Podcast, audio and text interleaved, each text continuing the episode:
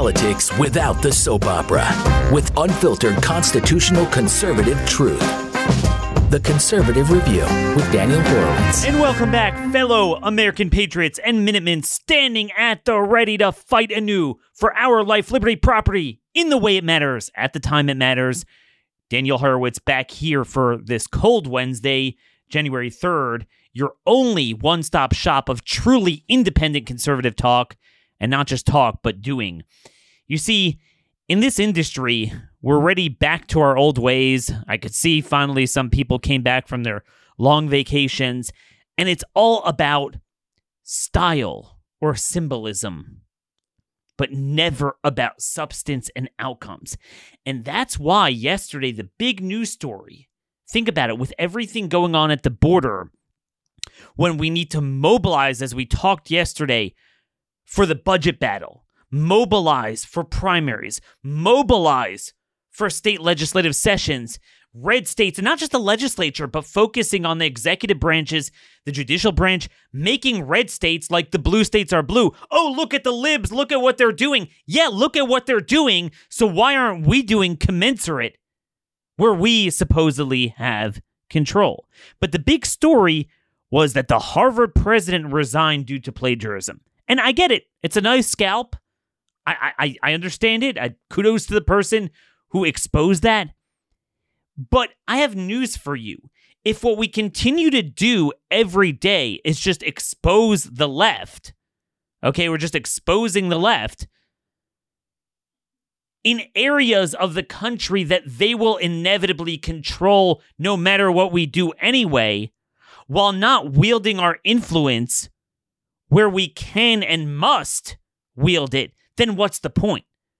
You're not going to control Harvard. You're not going to gain Boston or Massachusetts. They'll just appoint the next gay uh, dean of, of Harvard. I mean, you know, they'll they'll throw them overboard. You know, you expose something like a like a Hunter Biden. We talked about this yesterday. They're willing to throw one of their own overboard because they have an unlimited supply of people to take their place, and especially in blue areas, you have to understand the in blue areas they have brainwashed the public a mixture of education and demographics and immigration to the point that you can't win it anyway. So, you know, we could laugh at Harvard all we want, but the bottom line is you go to places like University of Wyoming, schools in Idaho, schools in North Dakota, and they're just as bad Texas. They're just as bad as anything in a blue state. What are we doing about that? But but we like our symbolism. We love symbolism. In a blue area, the best you can get is a symbolic Pyrrhic victory. In a red area, you can get enduring victories, like we see in Florida, but uh, you know you're not allowed to talk about that. And in in a similar vein, we're gonna have Chip Roy on coming up our first guest of the year to to open up the year. A man that is always pushing true substance over symbolism. So today, I mean, you can't make this stuff up.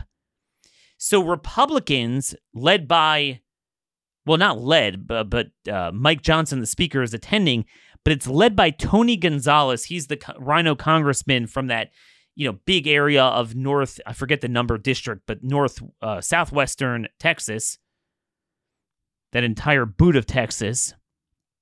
He's leading the delegation of 60 Republicans to the border to just take a photo op. Okay, focusing on the cartels and the border was what we did 10 years ago. Now there's nothing to focus on. You don't need to go and have a, a, a tourism of the invasion. It's what are you going to do about it? And yesterday we we laid down that blueprint. So Chip Roy, and we're going to have him coming up. He was like, "Screw that! Even though I'm a Texas Republican, I'm not attending that." and he sent a letter. Either it's defund or not. Okay, but I don't want to hear about this border trip. It's a classic Republican maneuver. But it's even more embodied through Tony Gonzalez. You can't make this stuff up. This is where the balance of symbolism or style over substance comes full circle. So, Tony Gonzalez, if you don't remember, he's one of the most liberal Republicans. And not just, you know, across the board on the issues, but on the border, literally. He opposed Chip Roy's border bill and not just opposed it, but he said to not let these people in is anti Christian. That's what he said. You, you can look it up. And by the way, a dear friend of mine, we had him on in December. Victor Avila, former ICE agent, is running against him in a primary. In a sane movement, Tony Gonzalez wouldn't even be able to run for renomination because it would be so abundantly clear he was going to lose. But, you know, now I, I, this is what they do. They screw us on the substance, but then it's like, oh, but I like Trump, or oh, he, here's a, a border meeting. So now he gets to run an ad in the primary showing him leading a delegation of 60 House Republicans to the border while he literally opposes, I mean, violently opposes anything that will solve it. Classic, classic. And then one more thing on that point, we'll, we'll come back to this later with Chip.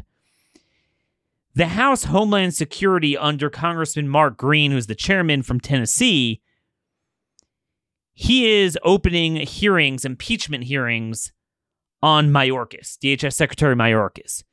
Now, look, I, have said before that I support that more than impeaching Biden because this will make it no one knows who Mayorkas is in the country. So it will actually potentially draw more attention to the issue than the person.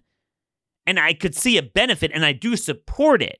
But my concern looking at what Republicans are doing is is this a setup to not do defund? Meaning if you do defund, if you have the work together coordinate red states like we said yesterday in their state legislative agendas to pass immigration enforcement within the states, up until and including deportation, cutting off benefits, criminalizing the presence of illegal aliens within a state as a state crime, and you refuse to move off your budget bill, putting in our provisions, defunding the border invasion, and you're willing to have a government shutdown over it, then I do think that impeachment proceedings um, over Mayorkas could help draw attention to the malfeasance and how Mayorkas and the Biden administration are aiding and abetting the cartels in the invasion of the country. But if it's just about that, that's typical GOP garbage, and that's my concern. It's never, repeat after me, it's never the issue that matters. And if it is the issue that matters, it's not in the way it matters or the time that it matters. And speaking of in the way it matters at the time it matters. So there's another issue that some people on the right have glummed onto. Everyone's glummed onto the border. They glum onto the vaccine. Oh, the vaccine's terrible. All right, well that's that's great. We need people saying that. But again, just like with the border invasion, it's self-evident. Okay, I mean, how many more data points, macro epidemiological micro studies of that, that you know surveillance data from Pfizer itself in Europe and the US. I mean, we have 50 million things showing this is the most lethal thing ever given to man. And now we have the long term stuff. So, what are you going to do about it? In, three years, right? It's, it's literally just this week is about the anniversary of the vaccines coming going public. Beginning of January, three years, we have made no progress at a political level, achieving the things that I laid out, Steve and I laid out in in uh, Rise of the Fourth Reich. If you haven't gotten the book, it's still available on Amazon. The last chapter is where we lay out the agenda of how to ensure this never happens again. How states could have, um, you know, a backstop for safety to make sure these things don't go to market in the state, and certainly, certainly, certainly to ban all biomedical security uh, mandates and we're going to talk about that with our top legislative priorities in the coming days uh, for the legislative sessions. But you know, we have we have no movement. We have no movement in that direction. So, big news today. This should be the biggest news today, and it should be used to buttress more policy ideas. Florida Surgeon General Dr. Joseph Ladapo announced that he's calling upon the CDC uh, director and the FDA administrator to take the shots off the market. So, mind you, we don't have, to my knowledge, a single red state governor or health director even recommending against the shots, much less taking this step of calling on them to be taken off the market. Now, evidently, Ladapo wrote this letter a month ago privately, and then when he didn't get a response, he went public with it today. Couple things to focus on here. First, just the policy outcomes, what we need, and then a little bit of the political posturing that's relevant to this. So, as far as the policy outcomes, how is there no pressure to bear from this so called MAGA movement that claims to be offended by the vaccines to get every other governor and health director in a red state to do the same? That's number one. Number two, we need in the legislatures bills blocking the COVID shots, blocking any mandates. And again, we have uh, our list from last year of our top kind of 15 medical freedom bills. I don't see much of a movement because it's never about outcomes and substance. It's just about a talking point. So even if it's the right issue, it's never in the right way and at the right time. And finally, how in the world, when we have HHS, so HHS's funding deadline comes due February 2nd, it's a Friday. Two weeks after we said, you know, like agri- agriculture, energy, uh, transportation, HUD, and VA expire, you know, on the 19th. How do they fund through HHS the COVID vaccines? Republicans are not even broaching this issue. They're not even broaching taking it off the market. They're not even broaching the issue of liability and ending the NCVIA of 86 and the PrEP Act.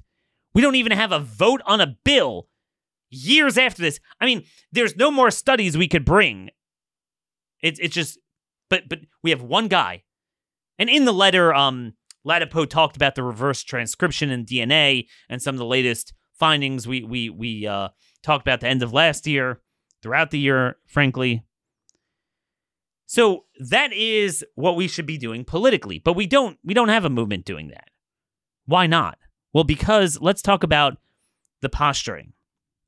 So there's there's a very interesting thing going on. Who who is the most influential voice?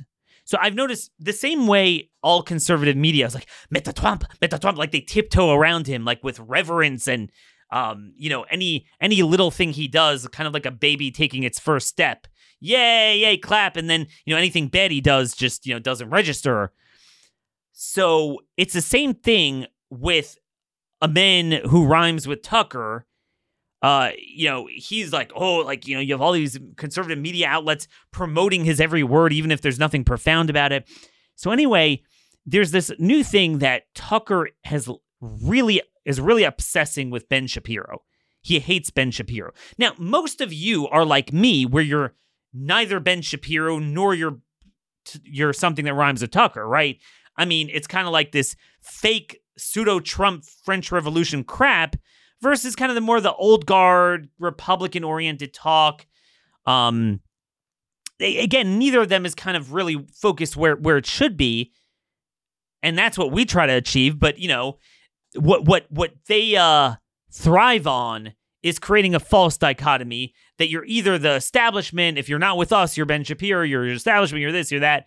So anyway, he's lacing into him for having supported the vaccines. Now, it's a little bit funny because, you know, at the appropriate time, you know, like two and a half years ago, we actually talked about it. I don't get personal. I have nothing against him. He's a decent guy, but we, you know, we debated this and said, you know, Ben was wrong and other people were, were wrong.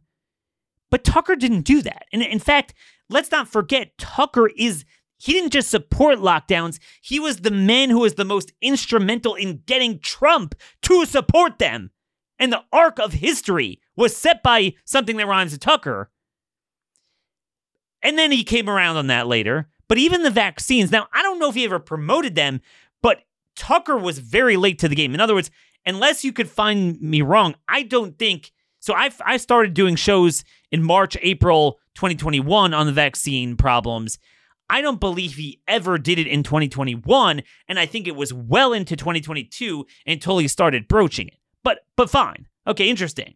So it, it's not like, you know, he was maybe a little earlier than Ben, but not that much earlier. Okay, so that's number one. Number two, it's kind of weird. Like, like again, you didn't focus on, on the time Ben said it, but you're focused on it now. And then there's the 800 pound gorilla in the room, which is who is more relevant to vaccines, both in terms of getting them on the market, but also in terms of the ability to redress it or not redress it in the future? Ben Shapiro or Donald Trump? I mean, Ben's irrelevant. Trump is the leader of the right, whether you like it or not. He's the leader of the Republican Party. They want him to be president again. And he has made it clear that this was his greatest thing. It saved millions of lives. He did nothing wrong with COVID. So obviously, he's not going to do any of these things we want him to do. He can't. And yet, Tucker won't talk about him at all, including when he interviews him, ever, even gently. You know, there's a couple others that are kind of pro Trump that at least broached it a little bit. Nothing. But Ben Shapiro is the issue. When Ben, yo, has did a mea culpa. Now, you know, you could debate is it enough? You want it to be more, whatever. But at least he said it was wrong. Whereas Trump is much more relevant and to this day promotes it more than the left. So it's a little bit weird. Why are you all of a sudden obsessed with Shapiro? And I think it has a little bit to do with Israel. Tucker has a real axe to grind with Israel for some reason, and he's so pissed, so he wants to sully Ben's name and yeah, the vaccines, like like play to the conservative base when in the way it matters at the time it matters, he was on the wrong side. Classic, classic Tucker. I, I, I mean, the sleaze knows no bounds, but but he's he's on the UFOs. Let me tell you, he's really gonna gonna discover it. Notice he's never helpful on an issue like a legislative battle when we need it, even Ukraine, which he obsesses about, but when we actually have a vote on it, we you know, we could sure use his voice. No, it's just kind of again, it's all razzle dazzle. It's all style. It's all symbolism. Never substance. Never ever outcomes. And speaking of that, speaking of another classic example of this, Trump announces from Breitbart that he plans this is this is perfect. He plans to hold massive rallies in New York, New Jersey, New Mexico, and Minnesota. so so this is the thing. We don't even have a ground game in the swing states, frankly, even the red states. Yet somehow, A, you're gonna win the blue states, and B, you're gonna hold rallies as if that wins elections. When ground game, like, okay, look, I don't care where you stand. You like Trump, hate Trump, whatever.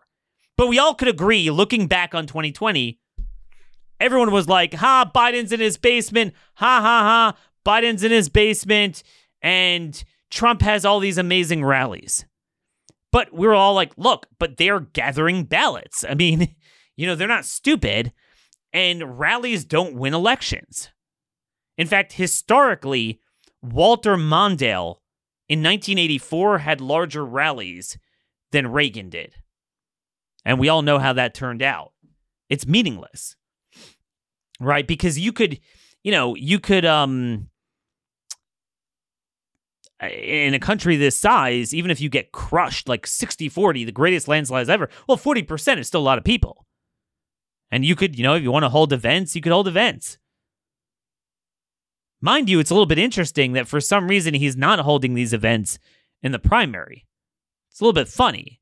It's promising that in the future, but why is he doing a Biden basement campaign now? Classic.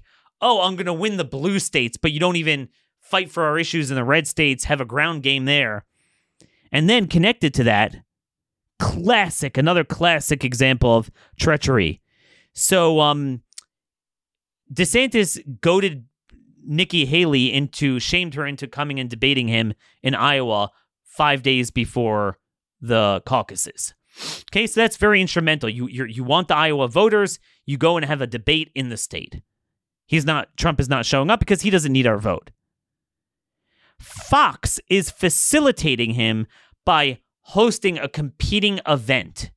So after Fox themselves hosted debates and gave cover to Trump to not show up to them, and by the way, hosted pathetic debates that were much more liberal oriented, if you remember, than CNN, now they're like, yeah, we, don't need those CNN debate. We'll have Trump.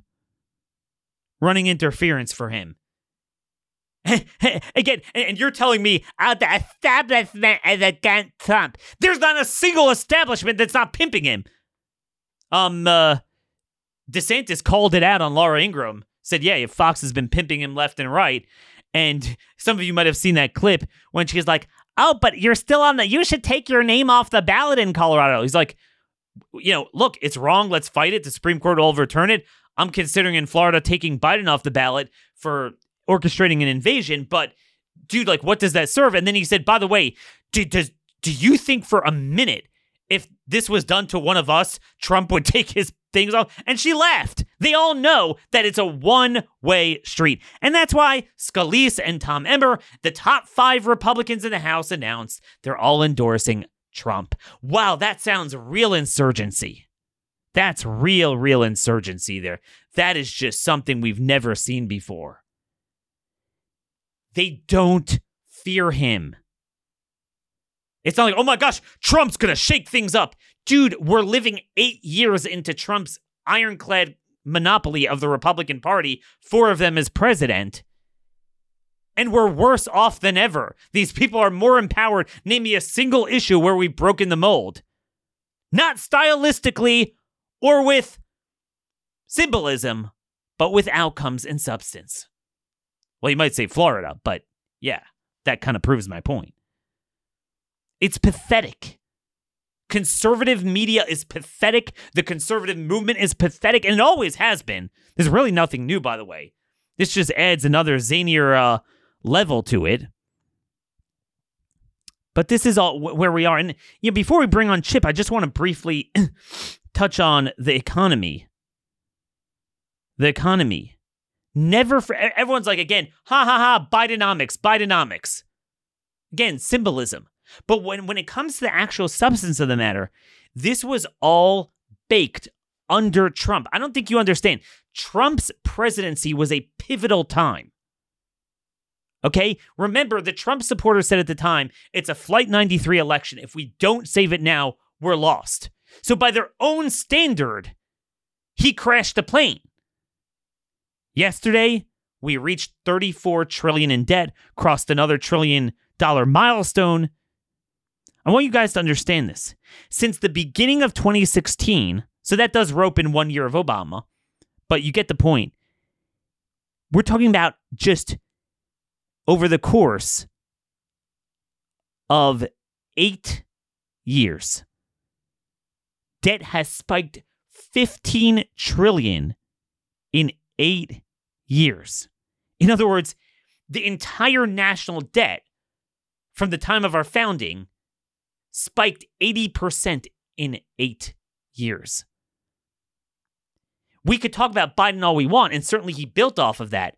But but you know, we, we, we started to slow Obama spending under the Republican Congress. It did a little bit. And then he could have brought it to the next level and instead went backwards by light years immutably. We crossed the Rubicon because right now, you know, Republicans might talk about rather than fighting for a government shutdown on the border and the policies, they'll focus a little bit on a couple billion here, a couple billion there. No amount of spending reductions that they would realistically propose are going to be able to roll this back. We are screwed. And by the way, by the way, another irony. 2 point the debt has grown 2.6 trillion just since June, 7 months worth since McCarthy and Republicans gave Biden an unlimited suspension of the debt limit for the remainder of his presidency that he called the greatest debt you know, spending cuts in, in, in history. Remember that. We only had McCarthy to make that deal because Trump pissed on the stronger leverage to get him out this time, literally this day, this time last year. I mean, it all gets back to like, what do you want me to tell you? He endorsed DeWine. Every last thing.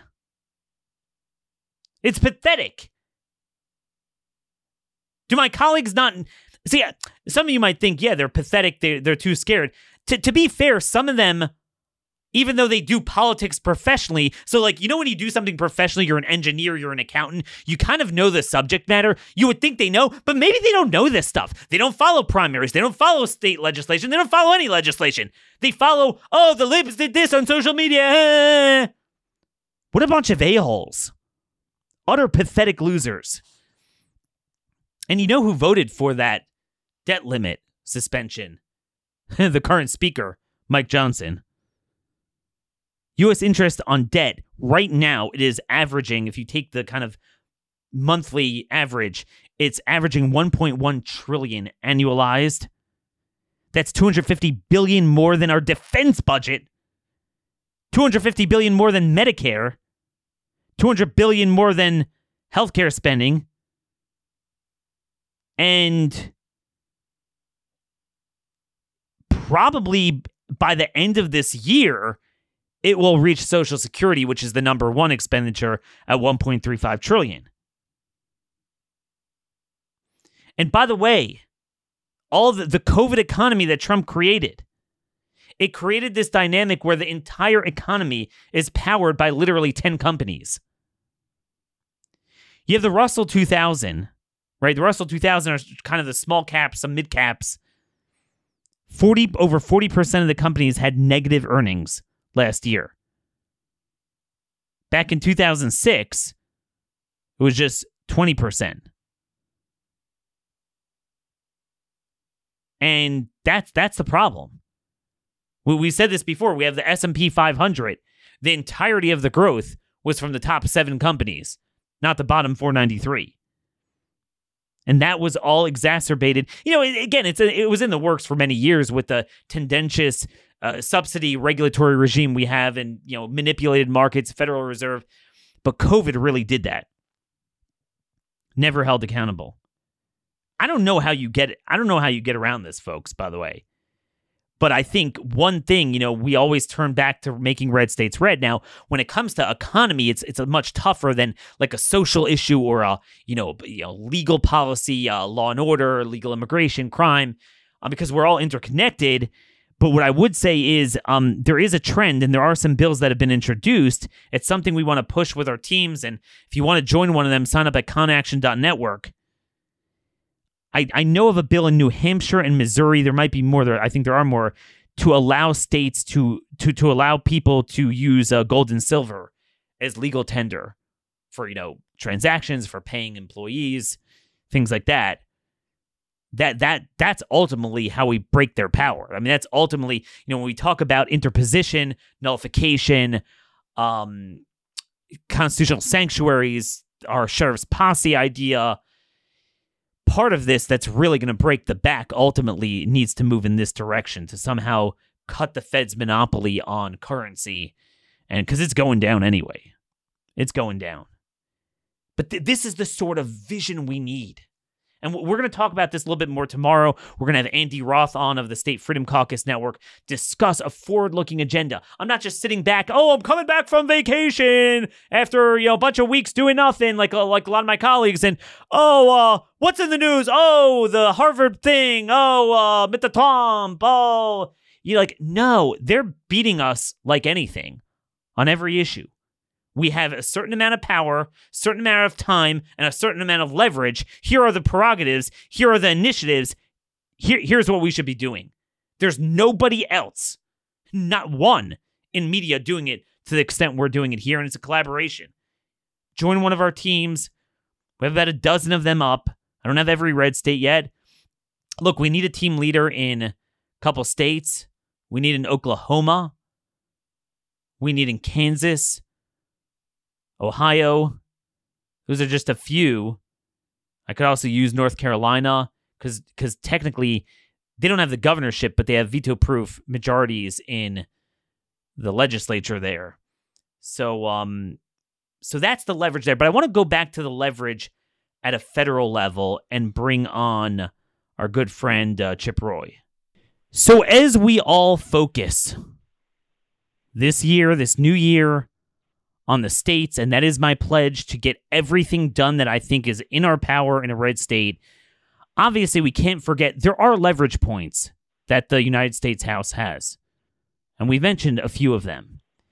And there's one individual who is very into substance over style. And in fact, he's demonstrating that today by being the only Texas rep not to participate in this charade.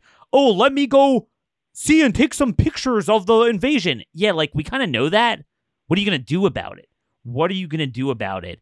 And he has a plan. And frankly, he had the plan that was the right balance throughout the budget fight last year. And, uh, you know, some didn't want to listen, and here we are. So I figured we kick off the year previewing uh, are the opportunities and pitfalls in Congress with none other than Chip Roy of Texas 23. Hey, Chip, Happy New Year and welcome back.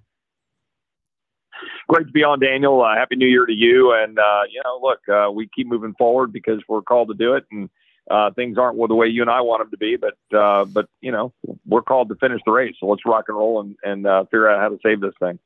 So what I'm seeing is that they're going down to the border, taking a field trip, and that in the House Homeland Security Committee they're also starting on impeachment proceedings against Mayorkas, which I think we all support. But there's the biggest piece of the puzzle, and that is that if you cannot harness a budget deadline on an issue of this magnitude that cuts to the core of why we even have a federal government and, and if we could survive as a civilization much less a sovereign country when you have 12 13,000 people from 150 countries coming in every day and if you're worried more about a government shutdown we're done. So is there any progress on that front and could you kind of preview what you're working on well first of all um, I, and I want to do this carefully. I do want to commend uh, Speaker Johnson for focusing on the border. I have no problem with him taking people down to the border. Uh, there may be some of that, roughly one third of the Republican conference. You just simply don't know the extent of the depths of the of the uh, you know existential threat to us, and hopefully they'll see more of it. At least one or two or ten or twenty of them will be have their eyes open. I find that hard to believe because just watching a simple clip from Bill Melugin every single day ought to tell you what a crisis it is. But that's fine take them down there. I couldn't go because I'm not going to continue to participate in going down, talking, then going to a microphone and saying, okay, uh, yeah, this is really bad. And, you know, we really ought to do something about it. And we're going to do our best. And, you know, we ought to, you know, yeah, we shouldn't fund Ukraine without getting border security, but it's not clear, et cetera, et cetera. And so for me, our obligation is to be very clear. Yes, we shouldn't give money to Ukraine, if at all, we certainly shouldn't do it while our border is completely open and under assault. But I think it goes bigger than that. And I'm having a debate literally as we speak. I'm texting back and forth with some colleagues who trot out the usual uh, trope, right? They say, but Chip, it's bad politics. There, we can't, uh, you know, defund the government or, or withhold funding and appropriations fight because it's border patrol salaries and troop salaries. how about you just, how about you just simply say, you know what? We're going to pass a bill that funds the troop salaries and the Border Patrol salaries, and that's it. Good luck. You've got the bill. You're the Senate. You're the president. We're going to do our job, but we are not going to fund your bloated Nancy Pelosi spending level government while you are assaulting our very way of life. Like there, you can't put it in any other terms. It is a purposeful assault on the American way of life, destroying our civilization and our communities, importing probably three more million people this year, including people from all over the world, without background checks, without knowing who they are. The vast majority of them pouring through, who are being released into the United States or gotaways, who are going to be the worst uh, of the bunch. This is real. It has real effects. It's a dereliction of duty.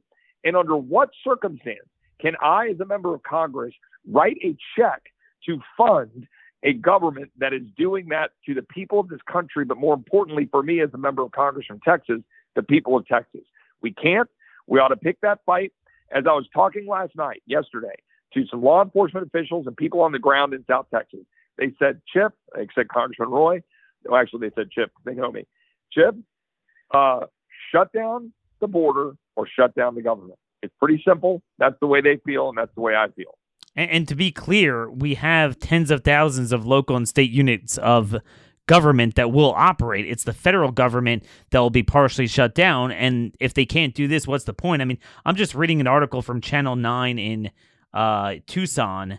An Arizona man was ambushed right near the Sasabe border in Mexico.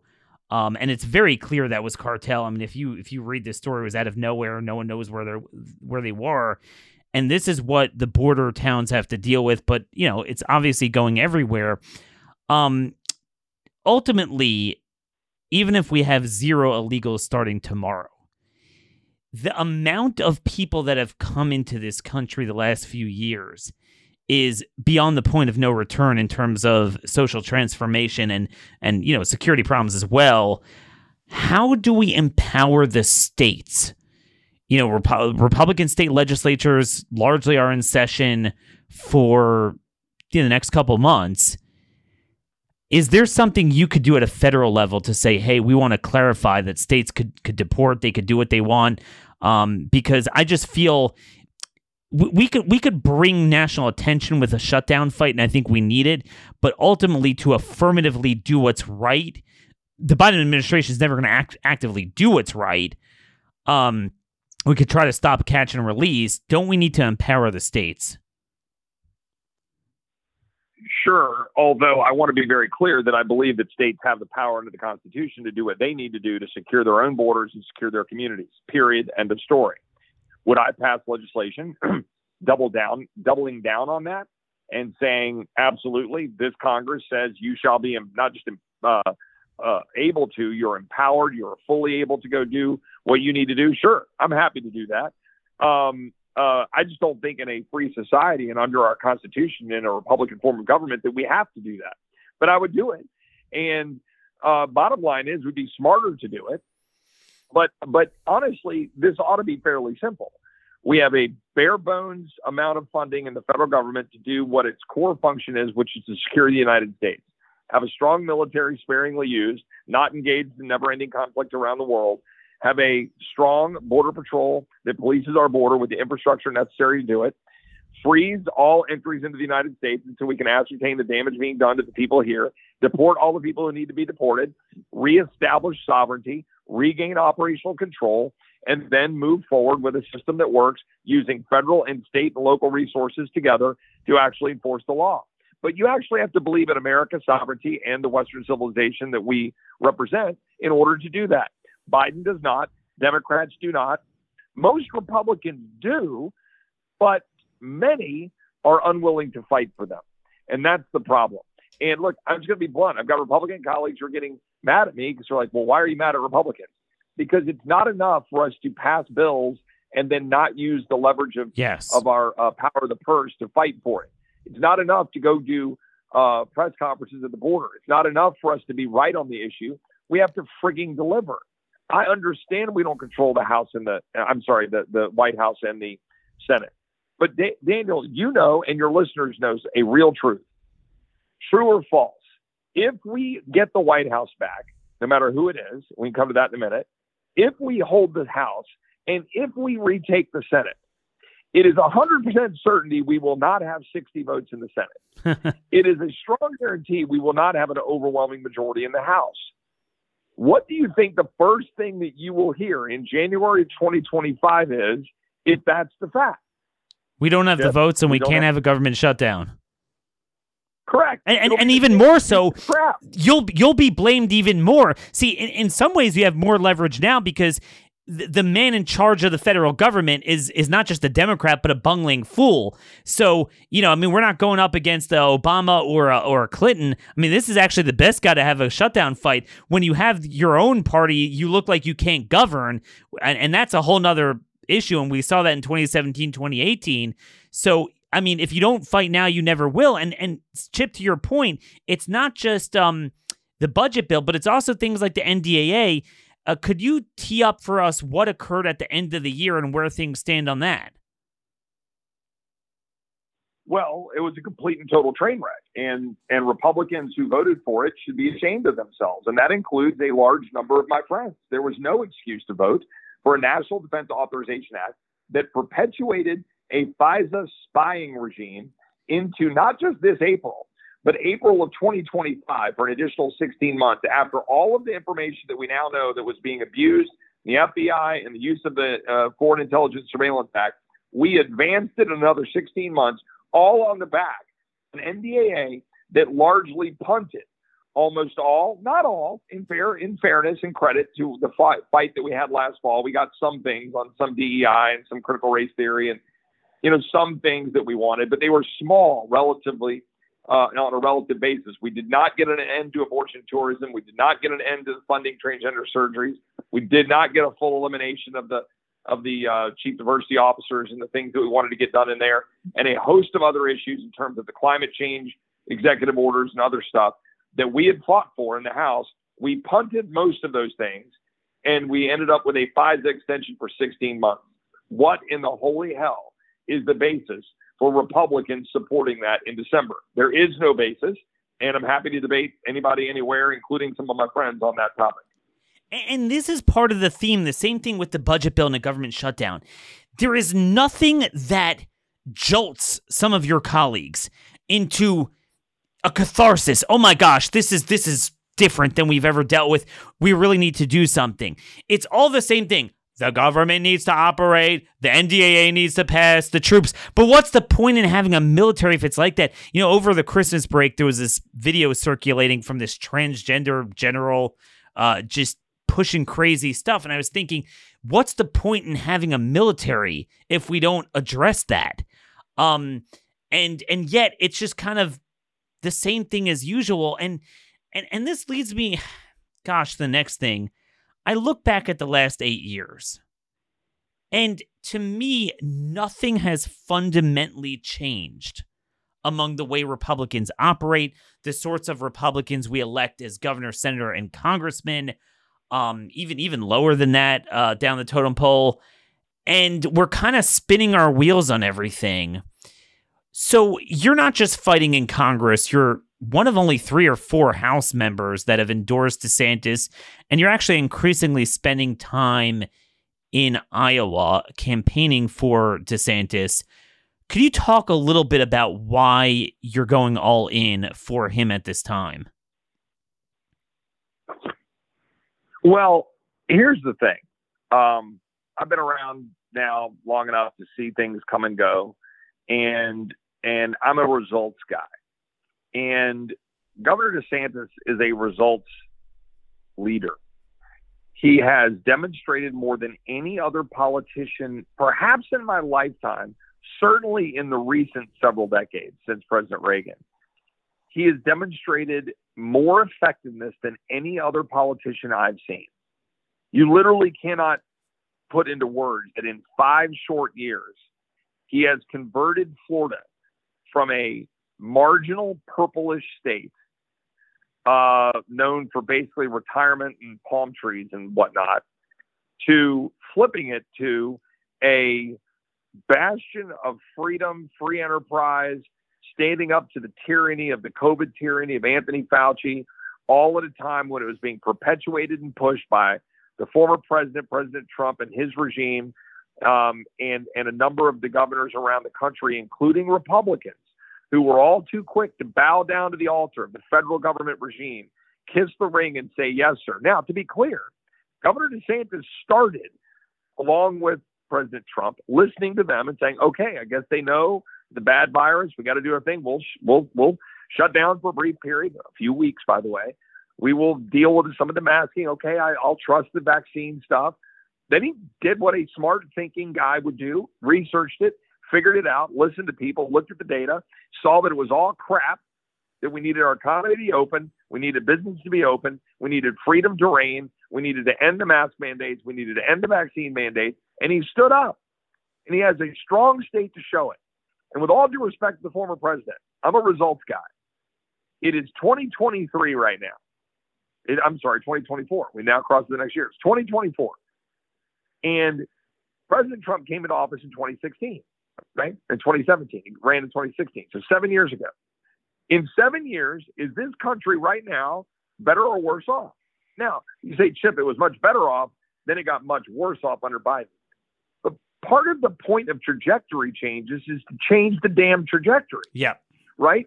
Put laws in place, structures in place that a future president can't abuse. Change minds and hearts so that a future electorate isn't Yes. going to be so cynical that they would allow this kind of garbage.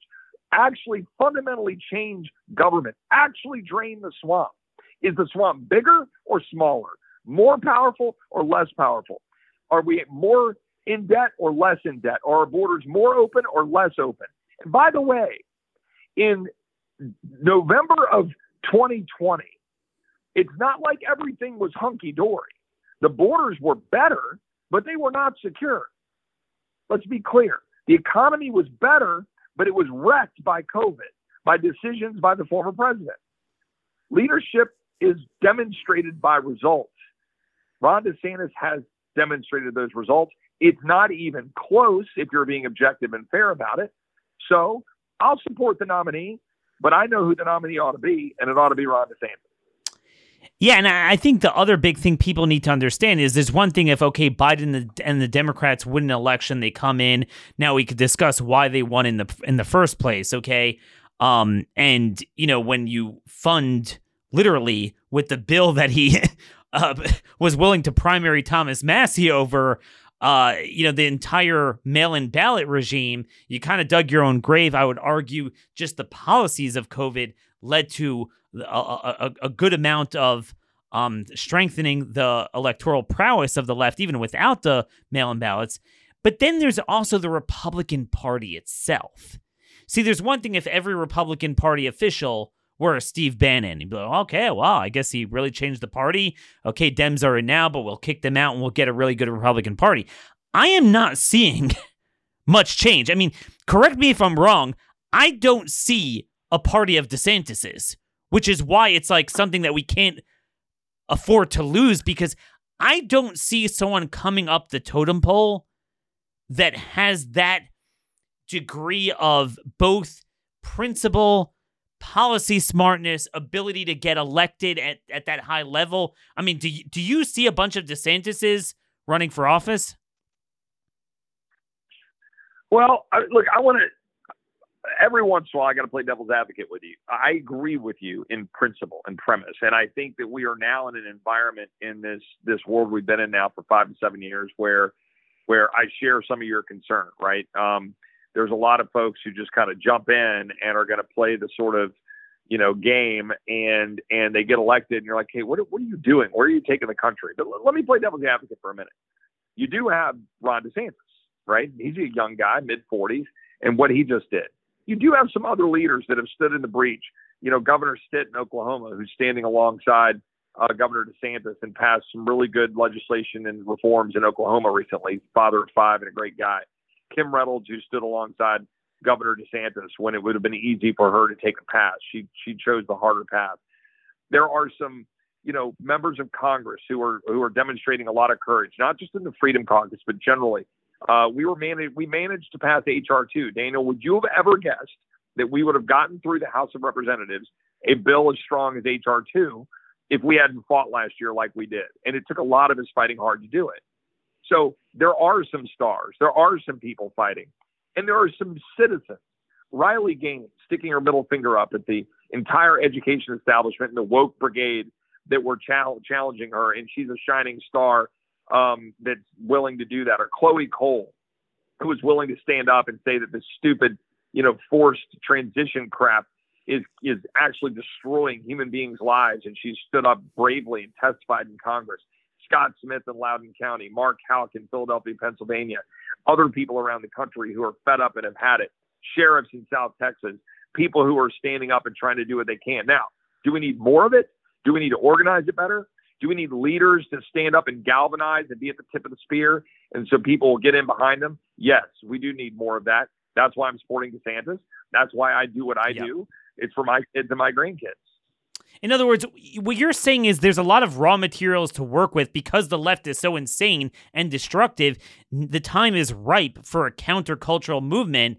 Um, and, and, and we do have signs of the building blocks, but ultimately you need a leader to get us focused Correct. on results, on substance, not just the style or the symbolism, which we've been talking about today.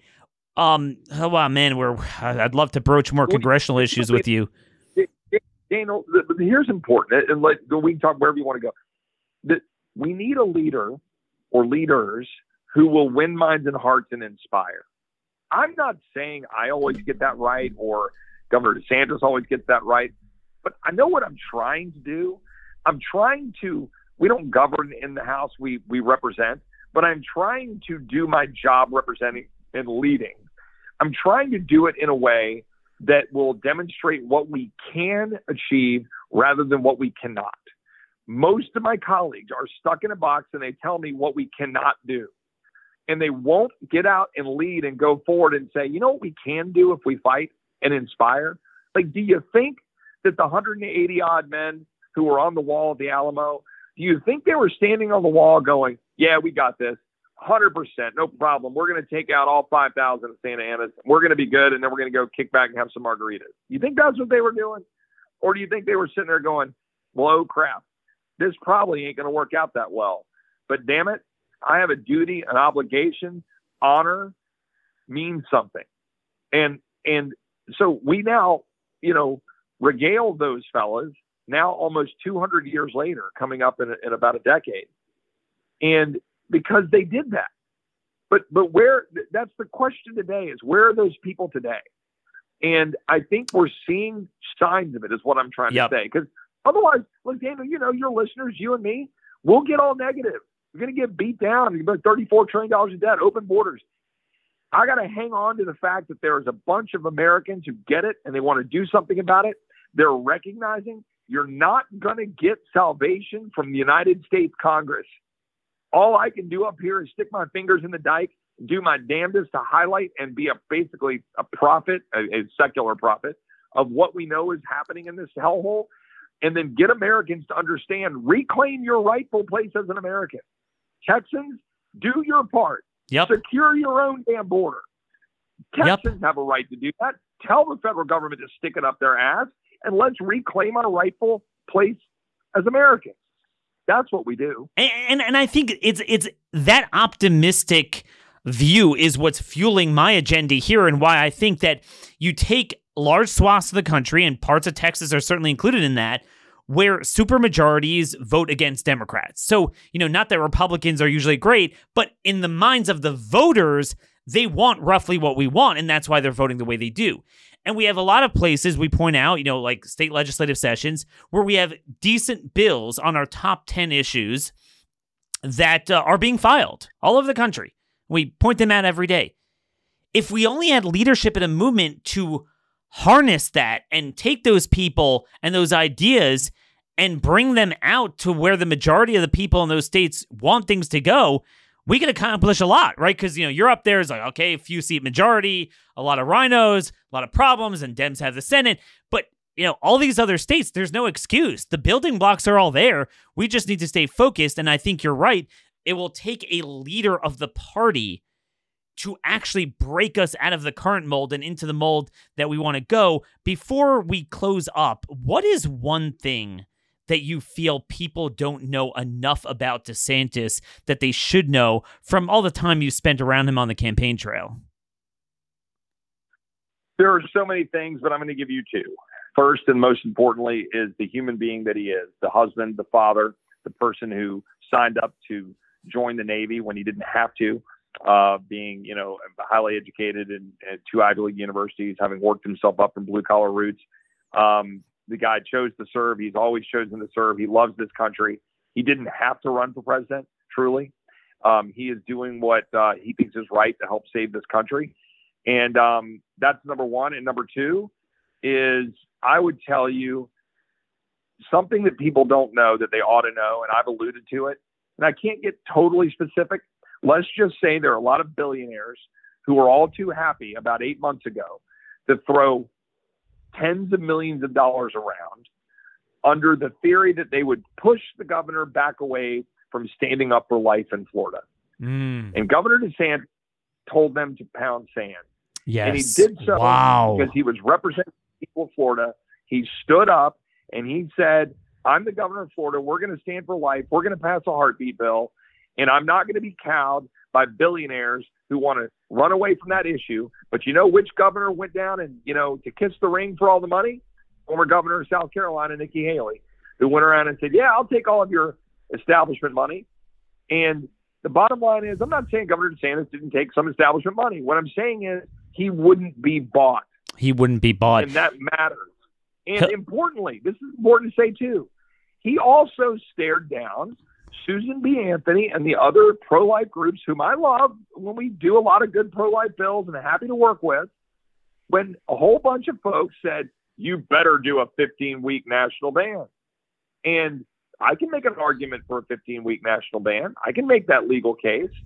But I'm going to tell you, it's not something that we should be advancing when we have stood up for 50 years saying the court overstepped its bounds and we need to return this issue to the states.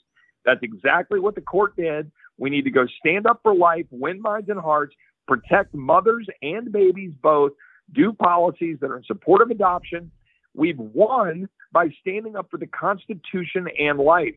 Governor DeSantis, he led. He wasn't being pushed around by any side of the spectrum. That's the kind of leadership you need, and that's what a lot of people don't know. That certainly is something people don't know and need to know, and that's certainly something we need because money makes the world go round.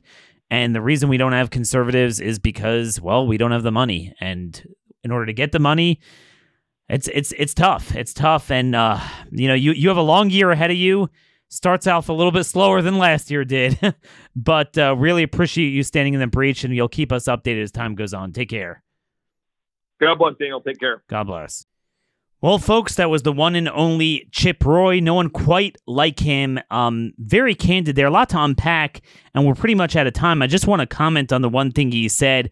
It, a lot of people really forget this.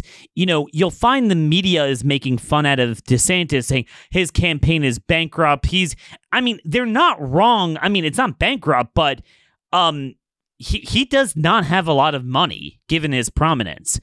Um, he started out with a lot because they the donors thought, you know, some of these donors they didn't like Trump because they want someone who could win, but they also want an establishment. It was before Nikki really kind of came up, and they felt they knew DeSantis was very conservative. They thought they could buy him, and he literally flushed it. He said no. And that's the thing. Obviously, if you're going to be a major figure in the party, unless you plan on, you know, moving away to a new party, which we should, you're inevitably going to take some establishment money. But the thing is, everyone it changes them. He is willing to lose it, and he, he he he's like that at a campaign level. He's also like that at a governing level. He's turned down so many federal grants for Florida. That is the core of what we've been lacking in the Republican Party. That's why Republicans aren't Republican. That's why red states aren't red. It all gets back to that. That's why conservative talkers have no principles. That's why elected officials have no officials. They got to find money, and the money in, in right leaning circles is not really right leaning. There might be elements of the left they don't like, so that, that's why they want to fund a Republican Party. But for the most part, you're on a collision course on a lot of the critical issues. And he gave that up. And think of the juxtaposition. Trump has all the money and name recognition you could ima- imagine. And because him and his circle is so connected to Bud Light, they they dumped on the most successful boycott for the trannies because, well, they're big Republican donors. I want you to think about that and think about that hard. That, my friends, is what we call substance over symbolism and style, outcomes and result over nonsense. Till tomorrow, God bless y'all, and thank you for listening.